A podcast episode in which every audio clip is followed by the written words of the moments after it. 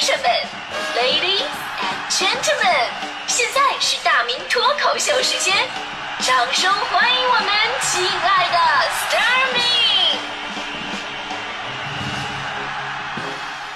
的 Starmin。好，欢迎各位来到今天的大明脱口秀，我是大明。进入盛夏高温酷暑，古有望梅止渴，今天我们聊雪糕降温啊。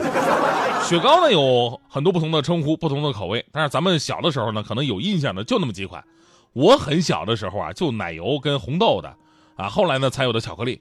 那会儿买雪糕啊，就卖雪糕的，要么是啊路上那个有小板车，蓝色的，其实那个就是个木质的保温箱，里边也没什么现代化的保温科技，就蒙一个大棉被在里边啊，这是一种方式。要么呢是直接到楼道里边，一个人拎着一个保温瓶，一边上楼一边喊长春饭店雪糕。其实我后来才反应过来，就这种商家直接上门卖的方式吧，跟今天那什么 B2C 啊 O2O 啊新零售啊这些模式特别像，真的，这而且特别主动啊。你看新零售是你有需求你下单，前置仓库给你调货，配合强大的物流，然后立马送到你跟前儿。这个不用啊，这你都不用下单，直接到你面前卖去啊。本来你可能都不需要，但是这么热的天儿，家里没空调，对吧？听到这么一吆喝，长春饭店雪糕，长春饭店小奶油，哎呦，这当时忍不住啊。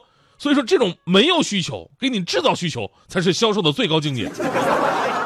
而现在这种模式是不行了啊，这种模式不行了，倒不是说落后了哈，主要是现在有物业了。而那会儿是这个吃冰棍也挺奢侈的一个事儿，对于我们这些小孩来说啊，平时没什么零花钱。我小的时候呢，一根冰棍卖2毛钱，也算是个大花销啊。然后大热天买一根吃，也算是人生的一大幸福。而这种幸福呢，一方面是生理上啊感受到那种清凉了，另一种呢是心理上的那种优越感啊，优越感。就我在这吃的时候呢，旁边的小朋友他只能眼巴巴的瞅着，哎呀，这种我有你没有的感觉就特别的优越。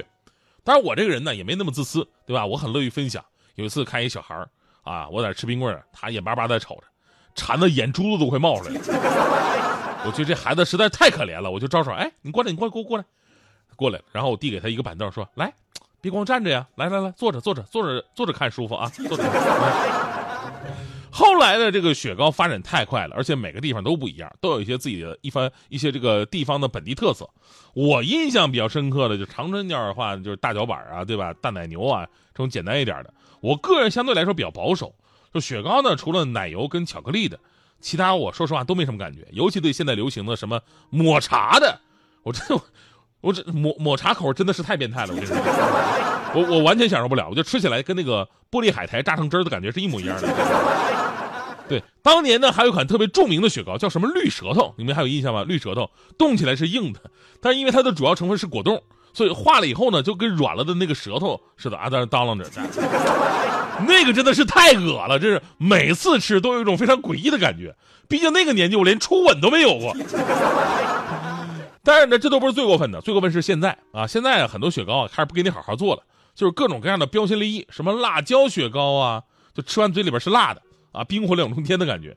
还有方便面雪糕啊，这个更恶心，就好像是你泡好的这个面啊，你不吃，然后你整碗端进这个冰箱里边冻成冰，再拿出来一样。原生态泡面汤，不含色素，新鲜葱花与香菜的完美融合，搭配 Q 弹软嫩的泡面夹心儿，舔化了泡面汤里边的泡面就呼之欲出。还有刚才咱们新闻里边说到了现在流行的这个双黄蛋雪糕、猫爪雪糕、椰子灰雪糕这些网红产品，反正各有各的特点吧。年轻人呢拿来拍照的意义大于实用。最后再来说一个我最无法理解的，就是小龙虾冰棍儿，你听说过吗？这两天小龙虾冰棍可以说是刷爆网络，就一个冰棍模样的大冰坨子里边冻着一只小龙虾，特别像这个小龙虾放在冰箱里边冷冻结成的冰，不知道以为要化开以后再煮了吃呢。但是有上海的朋友吧，他们的视角跟别人都不一样啊，别人拿到小龙虾冰棍都在想这玩意怎么吃啊，对吧？上海朋友第一眼就直接说，这个冰棍外包装袋和木棍是干垃圾啊，里边的冰是湿垃圾，吃完的虾壳是厨余垃圾，那个金色的绑线里边有铁丝是可回收垃圾。学习令人进步，是吧？那现在这个雪糕呢，就是我们生活当中很简单、很普遍的一种消暑的小零食了，少了很多小的时候的那种情怀，甚至现在有朋友啊特别关注自己的健康啊，这种东西不健康，我能碰就不碰，能不碰就不碰。最莫名其妙，现在很多小女生，哎呦喂，人家体寒不能吃雪糕，然后呢，每吃一口雪糕要喝一口热水，连喝可乐都得放姜片儿，真的是传统文化的一种流失啊。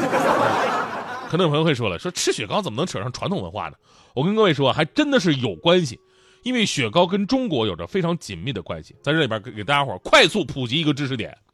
一直以来呢，很多的学者都在研究说这个雪糕到底是怎么来的啊，从哪诞生的。我们只能说雪糕的大众化始于1904年，那一年呢，在圣路易斯举行的世界博览会上，首次出现了美国生产的即制即售雪糕机。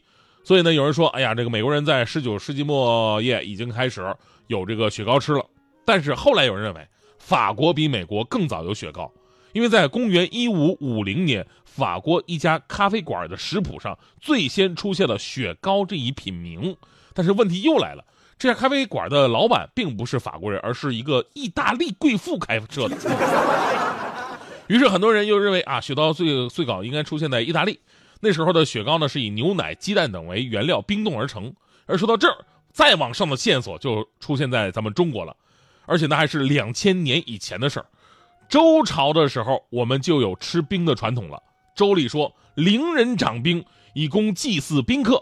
我们的祖先呢，不是说等到冬天才吃冰的啊，屋檐上结了冰溜子，然后掰下来啃啊，那个真的是太粗鲁了。但是大迪干过这事儿，咱们其实在那个年代就已经掌握了冰室储存冰的技术了，夏天也有冰吃。还有刚才说的，说掌管冰室的伶人，对吧？在忽必烈的年代就已经有冰和奶的制品了。古代意大利著名旅行家马可波罗曾经到中国旅行，这我们都知道。而在他的游记当中，就有关于他在13世纪见到中国奶冰的记载，可见当时已经有人用牛奶来造雪糕了。所以，意大利之所以有雪糕，很可能就是从马可波罗记载的内容当中受到启发而得来的。所以呢，由以上观点可以得出，吃雪糕就是在传承中国传统文化。谢谢。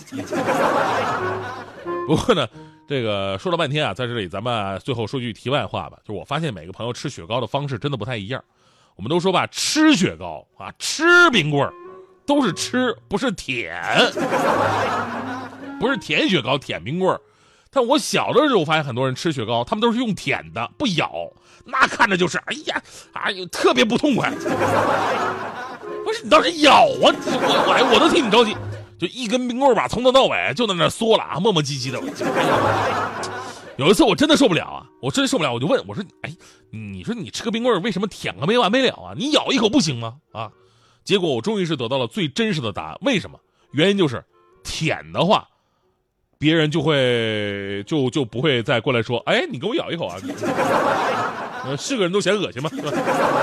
所以说人家也抠门都抠出境界了。我喜欢简简单单享受孤独的时刻，我习惯游走在城市间忙碌生活着，我过的也许不是别人真的能懂的。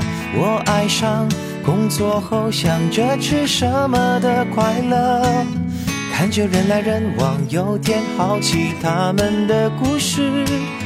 一个人在面馆角落里美味慢慢尝着，有时候一个人不一定就不快乐，悲与欢离合，拥有才算是活的。我和你一首歌，拒绝不完无憾了，关于爱的人生，努力过用心过才值得。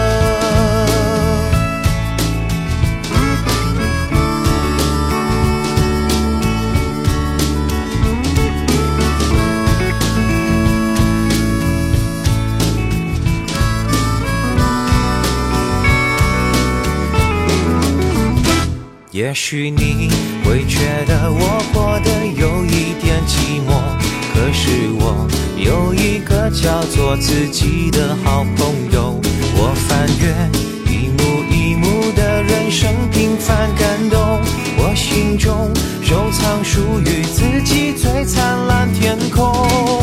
看着人来人往，有点好奇他们的故事。一个人在面馆角落里美味慢慢尝着，时候一个人不一定就不快乐，美与花离与合，拥有才算是活的。我和你一首歌，拒绝不安无憾了，关于爱的人生，努力过用心过才值得。